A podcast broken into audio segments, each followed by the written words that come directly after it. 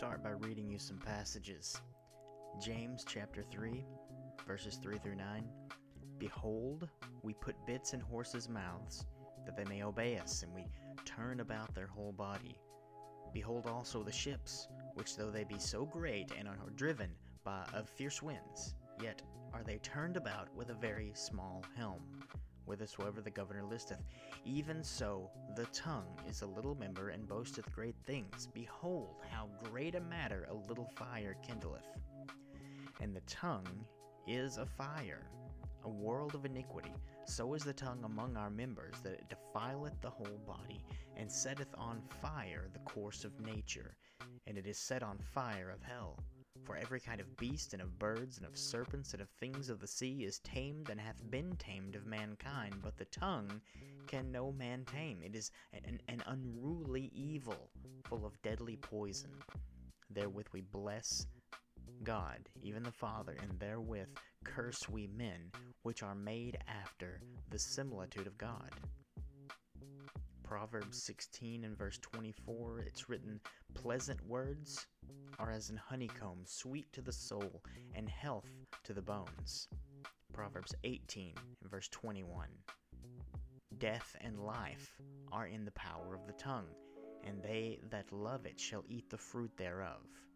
In the Gospel according to Matthew chapter 15 and verse 11, not that which goeth into the mouth defileth a man, but that which cometh out of the mouth, this defileth a man. The power of the spoken word is indisputable. Anyone who tells you otherwise is just trying to manipulate you. So if you think about it, no matter what anyone says on the matter, it's an exercise of power, either to manipulate or to educate. And education itself is a form of manipulation, manipulating the mind into understanding new concepts or new ways of looking at old concepts. Regardless, truth remains intact, regardless of our thoughts, regardless of our opinions. But the more we learn, the better we're able to actively engage with one another in discussing the truth, or at least discussing our perceptions of the truth, and that in turn leads to a continual exercise of that same power, either by enlightening others with our opinions or helping to shape the opinions of others by introducing new information. The spoken word is a powerful force. It is powerful. It changes the world around us in a certain sense, but it's also directly limited by the natural law and the fundamental nature of objective reality, those same things which are rooted in the fundamental nature of God. Hey, everybody. Thanks for tuning in. You're listening to the Average Apologetics Podcast. I'm Corey, your average apologist, average and little more. I come to you just as I come before our Lord and Savior, just as I am. Nothing more, nothing less. Today's show, or today's episode, whatever you want to call it, that, that, that'll be more funny as we get into this episode a bit more. Whatever you want to call it, whatever you want to say, whatever word you want to use. Today's episode is going to be a bit lighter than yesterday's, at least from my perspective. We discussed yesterday the devaluation of human life, the societal shift in viewing life as a mere object or something to be manipulated at will, discarded if it gets in your way, primarily through the extension of the ideology of Marxism, which we saw that conflation of ideas come to a head when one of our military lieutenant colonels was fired for daring to speak ill of Marxism and critical race theory. We'll be doing a, a more a more close examination of critical race theory further into our study on our, our study series on Marxism. So have no fear, that is a subject matter that needs our attention and we will delve into it, but not today. Not exactly. Today I want to take you down a more philosophical road to look at the theory of language and both the fundamental power and limitations of the spoken word. I opened by reading some passages from Scripture that express the power of our words, both to do good and to do evil, and that expresses how our ability to speak, to communicate to one another, is both one of our greatest abilities and our singularly greatest weakness. We're going to discuss the impact of our ability to speak, to interact, to communicate. But before we do that, we're going to take a look at this little thing that we call language. I want to take just a moment before digging into this material to again thank all of you who listen. Thank all, thanks to all of you, all of you in the listening audience who who care to tune into this podcast. I hope this is a benefit to you. I hope that this is something that you can enjoy, at the very least, enjoy in in the sense that it benefits your growth in knowledge. That it benefits you, whether that's in an apologetic pursuit, whether that's simply as a Christian or even as a non Christian, if you find some educational or entertainment value in what I present in this content, I would like to ask each and every one of you that you would continue to support this podcast by prayer.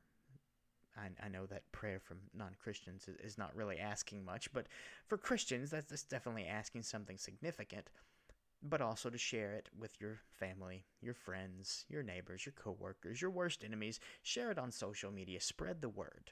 Spread the word if this podcast, if you enjoy this content, and if this podcast benefits you. But let's get started. This little thing that we call language. Now, from an English speaking country here in the United States, when we have an encounter with someone who speaks Spanish or French or German or Arabic, Chinese, Japanese, any other language besides English. If we only speak English, when we hear speech or see writing in any other language, it makes zero sense whatsoever.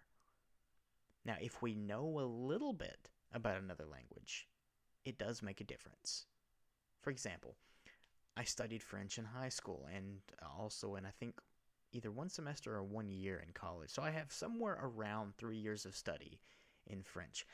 After being out of college, though, for about 10 years now, and having been around a grand total of zero people who know really any French whatsoever, I can't I can't really say that, that I could pass so much as for asking for directions if I were to visit Paris my conversational French has been effectively eliminated.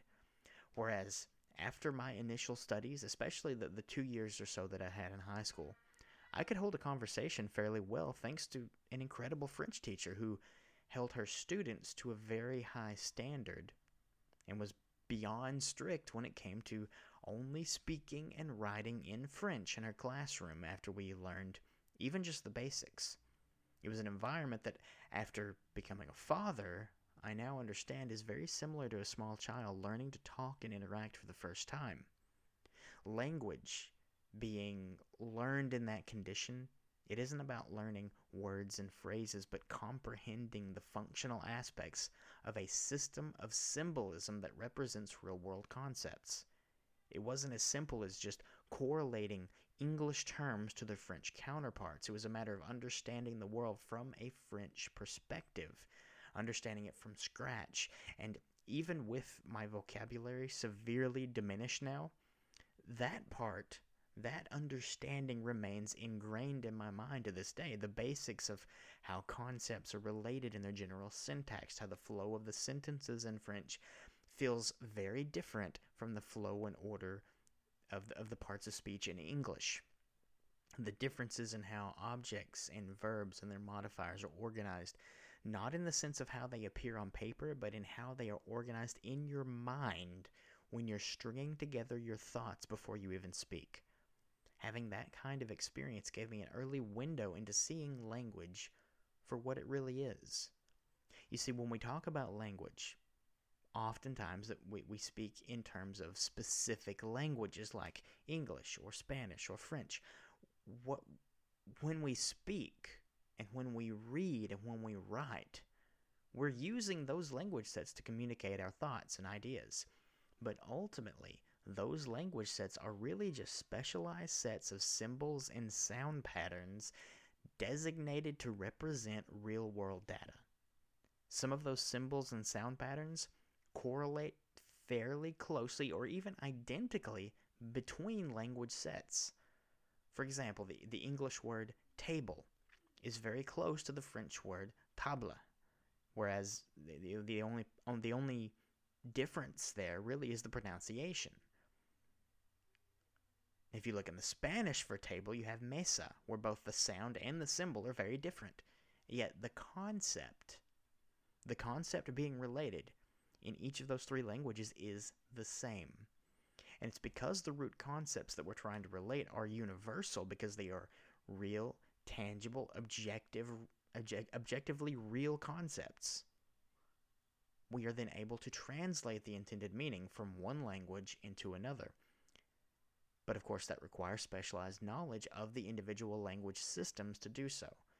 And because each system of language has its own special set of rules for structure and syntax, that makes it even more complicated.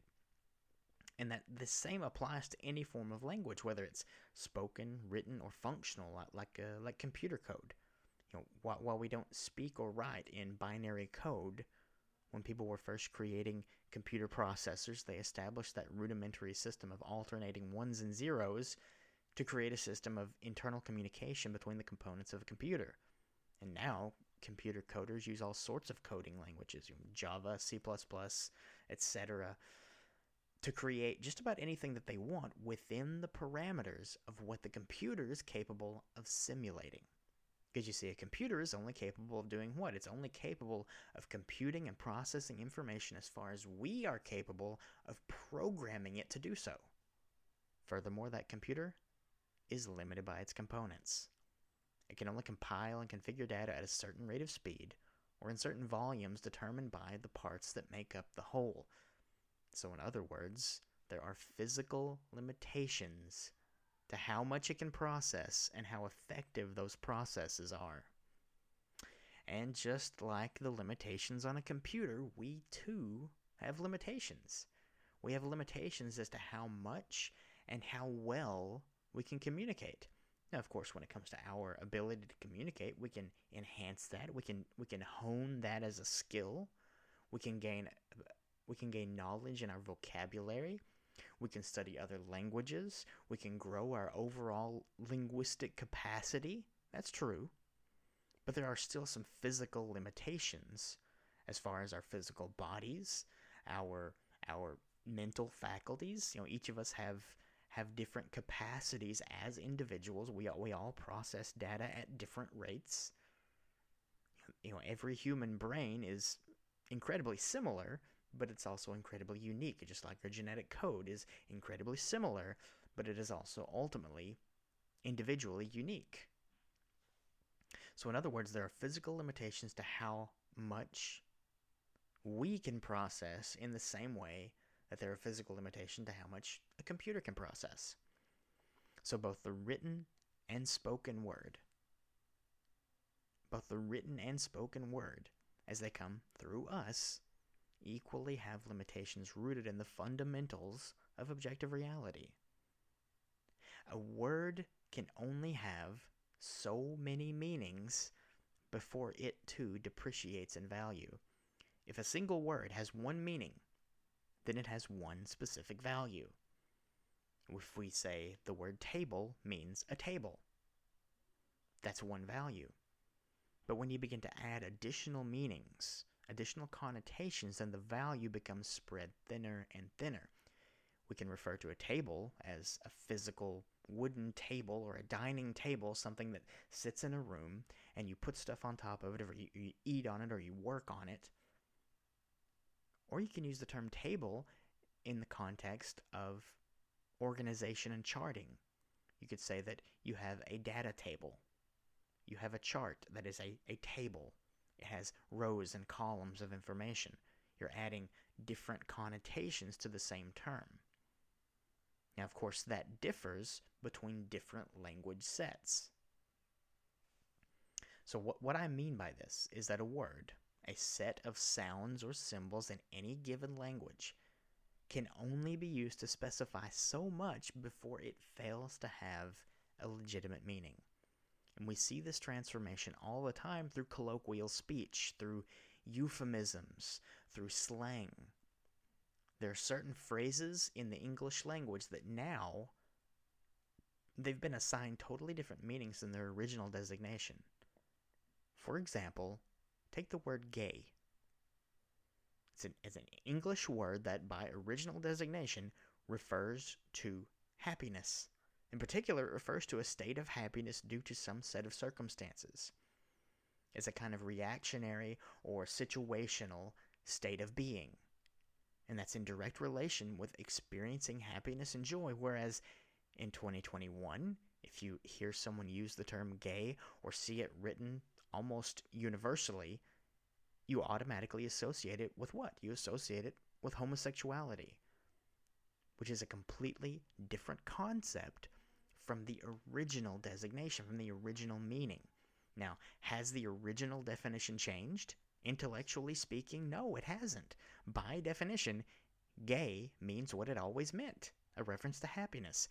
But culturally, it now is assumed to be in reference to homosexual behavior, specifically homosexual behavior in men. Now we're seeing this transformation take on an entirely new dimension where society is no longer satisfied with merely reshaping the usage of language to identify multiple concepts.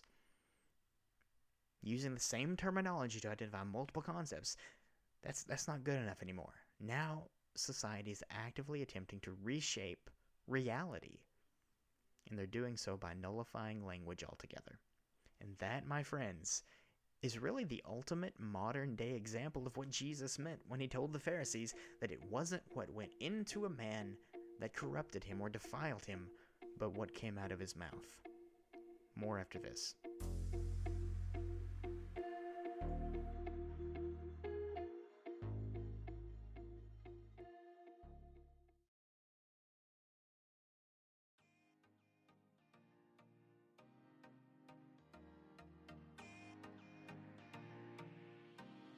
Hey, everybody. I want to thank all of you listeners for sticking with me in this podcast. It's a bit of a learning curve, and I know I still have a long way to go before I get things really ironed out, but we are definitely moving in the right direction, and it's only due to your continued support that I can keep up the energy and determination to keep going. With that being said, I would like to announce the launch of the Average Apologetics Patreon page. My goal with Average Apologetics has always been to share the Word of God and help provide some assistance along the way for others like me who have an interest in apologetics and learning more about how to take a stand for the truth in each of our lives. Doing that takes time and energy to produce content that will benefit the community. While that time is definitely well spent, it does cut into the time that I'm able to spend working on my other pursuits like my freelance writing between keeping up with a two year old and making content for the ministry, it's basically a full time job. And honestly, that does put a strain on us financially. So, after much prayer and consideration, I'm taking this dilemma to you, my audience. I want to say up front, I intend to continue putting out regular content no matter what. That's my goal. That's my desire, and, and I feel that's that's what I need to do. So long as the Lord allows me the opportunity, I'll keep going.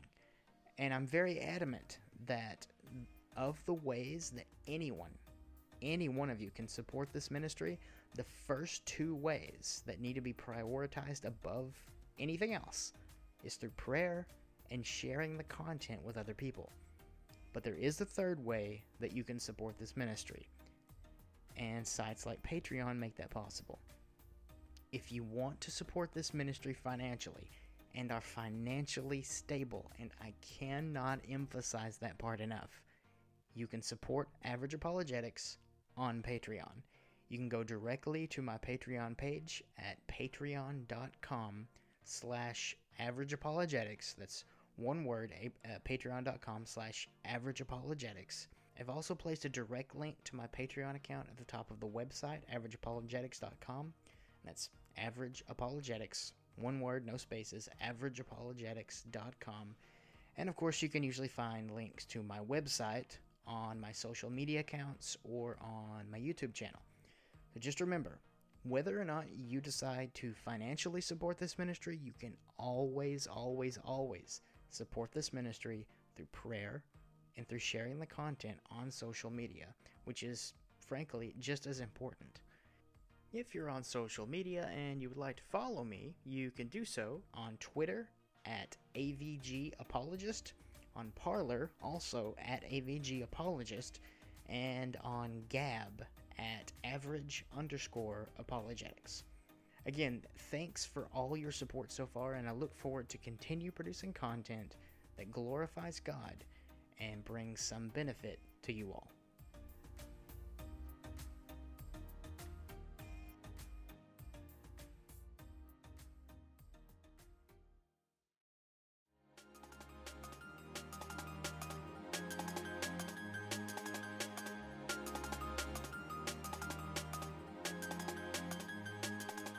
So basically, we're now at a point in society where up equals down equals left equals right. Okay? Back in 1989, Ingrid Newkirk, the co founder and current president of PETA, that's the People for the Ethical Treatment of Animals, was quoted in Vogue magazine saying, A rat is a pig, is a dog, is a boy, they are all mammals. Now, on a surface level, there's a grain of truth in that. There's a grain of truth. All of them are obviously warm blooded mammals. That much is true, biologically speaking. But the concept of equating rats, pigs, dogs, and human children as equivalent life forms is both a perversion of the biblical view of life and a perversion of objective reality. Biologically speaking, yeah, there are some similarities, but the obvious and overall differences distinguish rats, pigs, dogs, and humans as absolutely and unequivocally different creatures. Morally speaking, while unnecessary mistreatment of animals is certainly uncalled for, equating value of any animal life to that of a human child is a denial of the sanctity of life, a denial of the biblical understanding of human beings as the image bearers of God, and a denial of the natural instinct to propagate and preserve humankind. It's not even a matter of superiority, even from a, secular level, so much as it is a matter of preservation to consider your own kind of a higher degree of necessity than other creatures, especially other creatures that you might use for sustenance. Biblical and logical fallacies aside, though, the rudimentary issue that, that I want you to see here is that ultimately ultimately what Ingrid Newkirk in Vogue magazine was quoted for saying, what this phrase that she used, this this almost flippant terminology that that since then has been used again and again and again in various ways, is that it ultimately portrays an early example of what we're seeing today in the trans movement. A few years back, just a few years ago, it was transgender. The idea that people could change their gender at will and expect other people around them to view them as their preferred gender. Well, now that's moved even farther beyond that. Now it's moved into trans species and you know trans fill in the blank. I read about a man who wanted to be identified as a tree and wanted to have the pronoun tree self. Now, correct me if I'm wrong here, but is there any way for a human being to transpose his or herself? And yes, I said the correct biological pronouns there. Is there any way for a human being to transpose his or herself into the biological or genetic structure of a tree? Or of a dog? Or of a cat, it's not even biologically possible for a human male to alter his chromosomal configuration to make himself into a biological woman. It's impossible. And yet, Western society is now going through this drastic transformation where anyone with a whim and a social media account is not only given permission, but actively encouraged to try to redefine reality, no matter how absurd or how untenable the notion. And look, there is no logical defense for the trans movement because there's no logical basis. There's only an emotional appeal from people suffering or people enabling those who suffer from a variety of pathological neuroses. Whether you like it or not, whether you agree with it or not, you cannot alter objective reality. You can alter language to a point. You can add or subtract meaning from terminology within reason. But even then, you will ultimately invalidate that terminology in the context of societal acceptance of its meaning, just like with the word gay. Because a word or phrase with infinite meaning is just a meaningless sound. It's no longer a meaningful symbolic gesture because it can be used to identify too many possible concepts. So, at most, you can destroy language. That is the ultimate limitation on language. That's the ultimate limitation on the spoken word. Because you can push things so far, but then you then it's self-destructive. You can destroy language, but even doing so has no real effect on objective reality. Our words may be used to manipulate, to sway one another, or they can be used to inspire and enlighten one another, but they can never be used to undo one another fundamentally. But they can never be used to undo one another fundamentally. At their worst, the power of words can cause innocent lives to be ended under false pretenses, but they cannot erase those lives from existence. Nor can they cause the false pretenses to magically become true. It's just like making a truth claim. Anyone can claim anything is true, but unless it can be substantiated by verifiable evidence, either in the form of empirical data or in the form of a logical argument, then it will only ever be a claim and nothing more.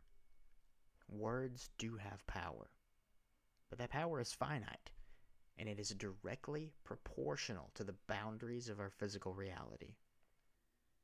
But that's all the time we have for today, folks. Remember to subscribe to this podcast, follow this podcast if you have not already, and if you're listening on Apple iTunes, I believe you have the option to give the podcast a rating. So, if you would take time to do that, I would really appreciate it. I've been told that it helps it become more available to other people somehow.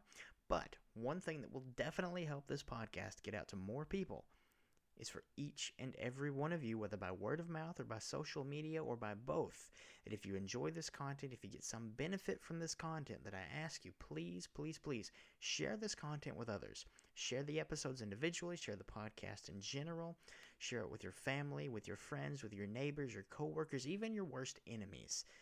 You can also follow me on me, on social media. You can follow me on Twitter and Parler, both at AVG Apologist, and on Gab at average underscore apologetics.